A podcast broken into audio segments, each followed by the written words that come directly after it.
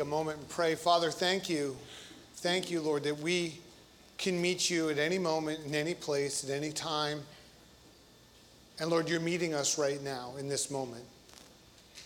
If we're streaming online, Lord, you're meeting us in this moment wherever we are. Father, we're here gathered together in person. You're meeting us in this moment. Thank you that you've met us in a time of praise and worship where we've honored you. Lord, continue to meet us in your word that our hearts would be changed as a result of your truth getting in our hearts. We know that we'll meet you in the breaking of the bread as you're revealed to us.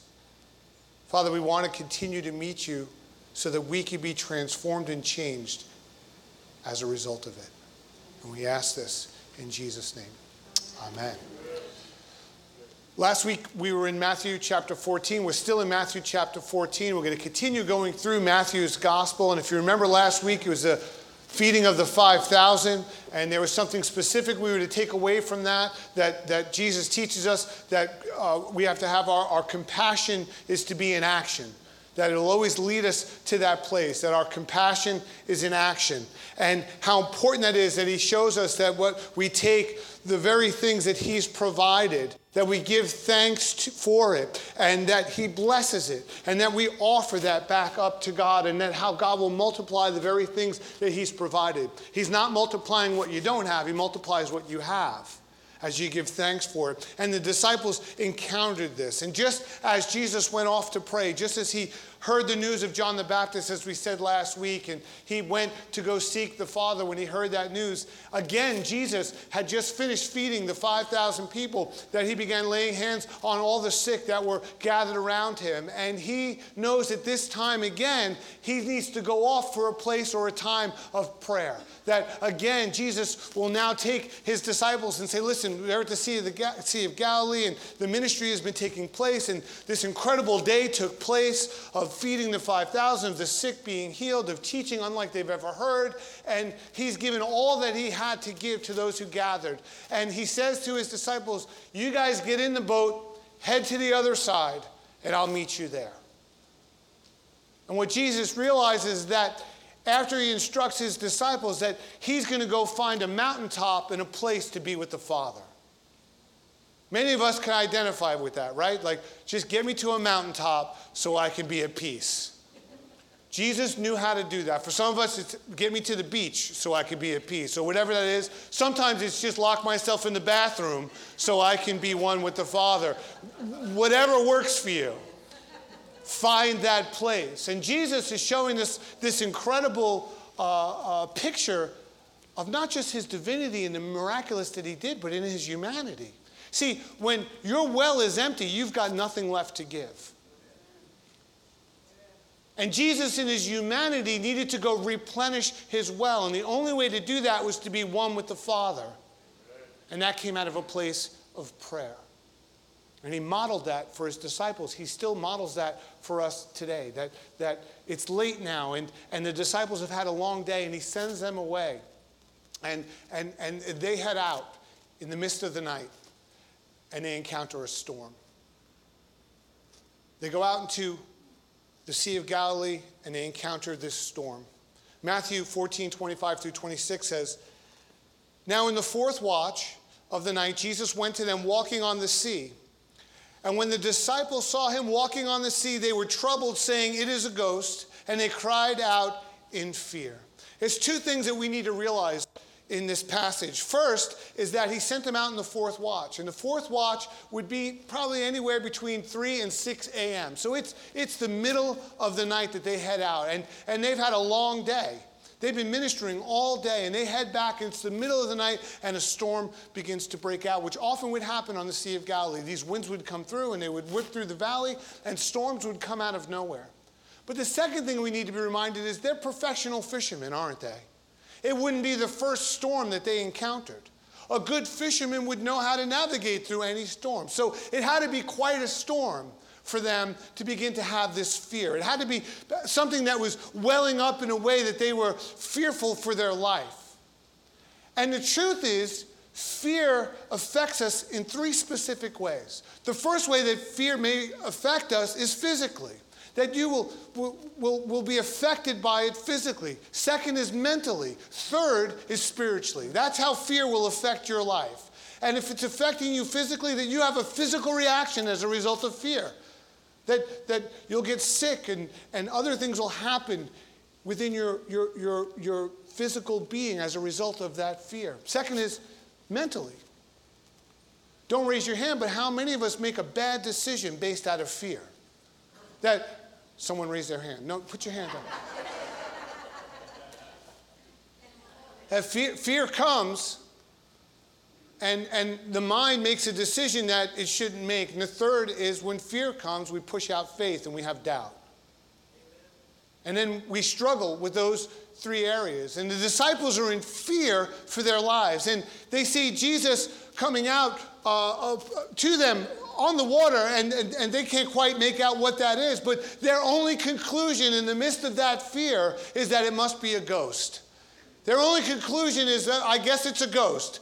Couldn't be the guy who just fed 5,000. Couldn't be the guy who just healed all the sick. Couldn't be the guy who's been leading us these past three years. It must be a ghost. That's what fear did. And it said they cried out from a place of fear. They cried out because they were so scared. Now, here's something we got to recognize about fear. The greatest fear all of us will face is not just in what we see, but most in what we don't see.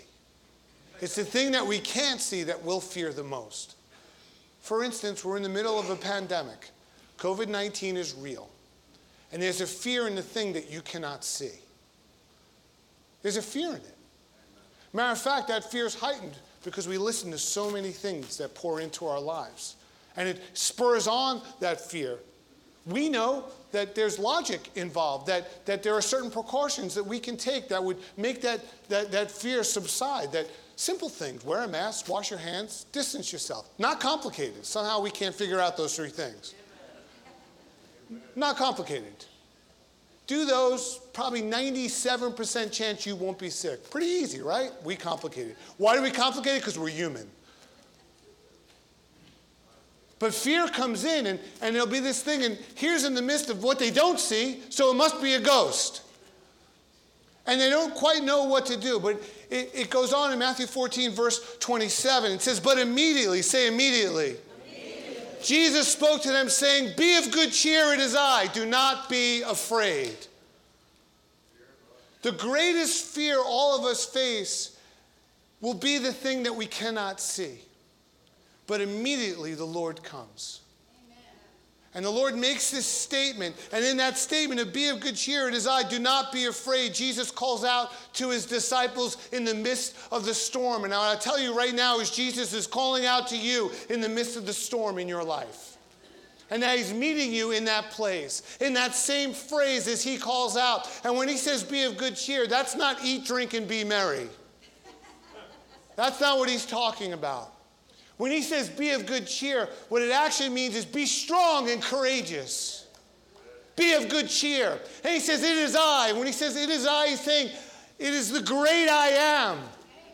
God says to Moses in Exodus, I am who I am. Tell them I am. And he gives this word that they would respond to that I am. It is I. And then he says, Listen, don't be afraid. And that don't be afraid is not a suggestion. If you don't feel like it, maybe don't be afraid. Or if you can, you know, just if you're up to it, don't be afraid. He says, don't be afraid. He commands, don't be afraid. Why? Because there's a reassurance the Lord is with us. And there's a reassurance for them. And that voice, that command, would remind us of something. It would remind the disciples of something as well. It would remind them of the scriptures, and it would remind them of John chapter 10, verse 27 through 20. I'm sorry, not John chapter 27, Joshua. And we'd have this word that would come forth, and that word was from Joshua 1, verse 9. And it says this Have I not commanded you? Be strong and be Uh, of good courage. Do not be afraid, nor be dismayed, for the Lord your God is with you wherever you go. And that would, the same words are being spoken again to them. Just as Joshua would be encouraged that he would go to the promised land, that God would be with them, do not be afraid. Be strong and courageous. They too now are hearing these very words. And in verse 28 of Matthew's gospel, and Peter answered him and said, Lord, if it's you, command me to come to you on the water. Peter and the rest of the disciples are still in this grips of fear. Fear that that, that has hindered their faith, fear that has kept them from taking that step or hearing that word or responding to the word in that way. And the disciples are in the grips of this fear. They've not heard or able to believe past that moment. And that fear kept them from hearing the Lord. That fear kept them from hearing the voice of the Lord. You know, it's not like the voice of the Lord changed in the midst of the storm. It's not like Jesus threw on his God voice in the midst of that storm. They would know that voice. They broke bread with him. They lived with him. They ministered with him. It's, he didn't get up there and go, Peter, I tell you, this is the Lord. He, he didn't flip a switch. It wasn't different. They would have heard it. Just like husbands and wives and children and, and, and siblings, we, we know one another's voice when we hear that voice. And, and as parents, we have the God voice that changes octaves depending on the severity of the situation. We know the different voice. We have a God voice. It's all different. When they're little, it's a certain voice that changes octaves, right? And when they get older and they borrow the car and it comes back with a big dent in it, there's another voice that, that comes out as a parent, and, and, and the kids know to listen to those different voices and the severity. The greater the thing that maybe the kid has done, the higher the octave it goes. I can't believe you did this. You know, it goes up higher. I'm going to kill you when you get home. You know, it's just, thus say the Lord. Jesus' voice didn't change, his voice was the same. They would be reminded of what he said in John chapter 10, verse 27 through 28. My sheep, what church? Hear my voice. It says, I know them, and they follow me. And I give them eternal life, and they shall never perish, neither shall anyone snatch them out of my hand. Peter would know the Lord's voice, but he needed reassurance in his doubt and fear. We might know the Lord's voice, but sometimes we need reassurance in the midst of our own doubt or fear. And he would know that. And, and, and yet it comes, and Peter asks the question, and yet Jesus responds in verse 28. Jesus says to him one word. Jesus says, Come. Come. And when Peter had come down out of the boat, he walked on the water to go to Jesus. Peter was afraid and he doubted. But he had the courage to take the first step of faith. Now, mind you, you can all try this later on. You can go out to a dock or a pier and you can step on the edge and you can look down. Lord, if that's you, command me to come. I'm not sure. And that doubt was there, and, and, and, but it took courage. And it would take courage to take that first step. And courage is not the absence of fear, it's the willingness to take the first step. That's courage. It's the willingness to take that step in the uncertainty of, of not being sure. But faith is greater. And Jesus continues to call out to us each and every day, to all of us. He's giving that same quote to us. He's saying, Listen, be of good cheer, be strong and courageous. It is I, so don't be afraid. He continues to call to each of us, but we have to be willing to take the first step. We have to be willing to participate with Him.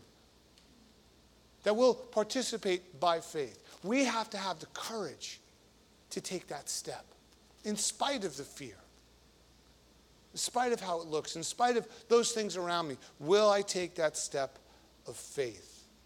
I could just imagine Peter looking out over that boat and thinking, if that's the Lord, I can do it.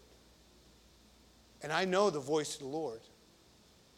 Maybe some of us have to check in our own hearts. You've heard the voice of the Lord, but you just haven't done it yet.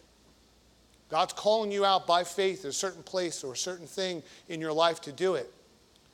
And there's reservation. I'll tell you what the reservation is fear. And why is it fear? Because the enemy doesn't want you to walk by faith. The enemy wants you to walk by fear. God wants you to walk by faith. And he'll use the very measure of faith you have and build on it. He's not going to work on the faith you don't have. He's going to work on the very faith that you have, the willingness to take that step. See, faith is the connecting power into a spiritual realm which links us to God. That's what faith's about. Fear is also connecting power to a spiritual realm. And let me tell you something, it's not the realm you want to hang out in. Did you want to connect to that power? You've got to get faith in your life. You've got to begin to be willing to take that first step. You've got to be willing to have that courage in the midst of the storm of your life or whatever's going on. So say what you want to say about Peter, but the guy stepped out of the boat. He believed he could walk on water. And because he believed, he was permitted to do so. He could. That's the kind of faith we must have. I believe the Lord's calling all of us to become water walkers. But will we respond? Will we do it? Will I respond to the thing that the Lord's asking me to do? Will I take that step? Or is fear winning on the other side? What voice am I listening to? Whose voice did I hear? I can tell you his voice is calling you to come. His voice is drawing you to himself. So we have to ask the question what's the boat in your life you need to take a step out of? What is that that you need to step out of? What do you have to do to face that fear and take that first step? What is it that you would have to do? Jesus called Peter to come. He called to him. Jesus calls us to come. And what he's calling you to do is get out of the boat. Take that step. Don't be afraid. Be of good cheer, it is I. Don't be afraid. Lord's not going to lead you by faith to a place that you can't go. The Lord's not going to lead you by faith to a place you can't go. But He's going to lead you to that place, that we're to have that reassurance. In Matthew 14 30, but when he saw the wind was boisterous, he was afraid and beginning to sink, he cried out, saying, Lord, save me.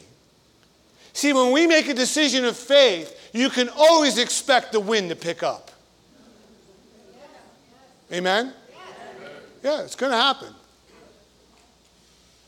The enemy's going to go and try to thwart the plan that God has for your life. Pay it no attention, pay it no mind, but it will come. But we have to have the courage to take that step. The mistake Peter made and the mistake all of us make is we allow fear back in. It began to sink.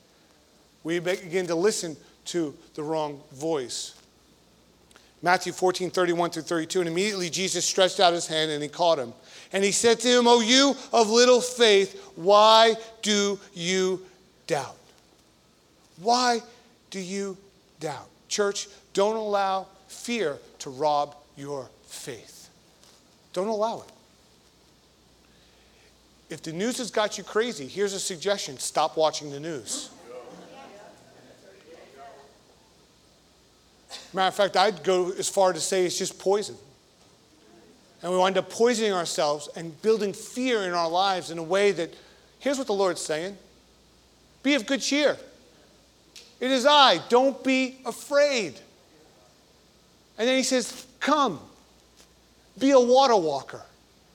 Take the step out of the boat. He's calling us to come. He's calling his church to come.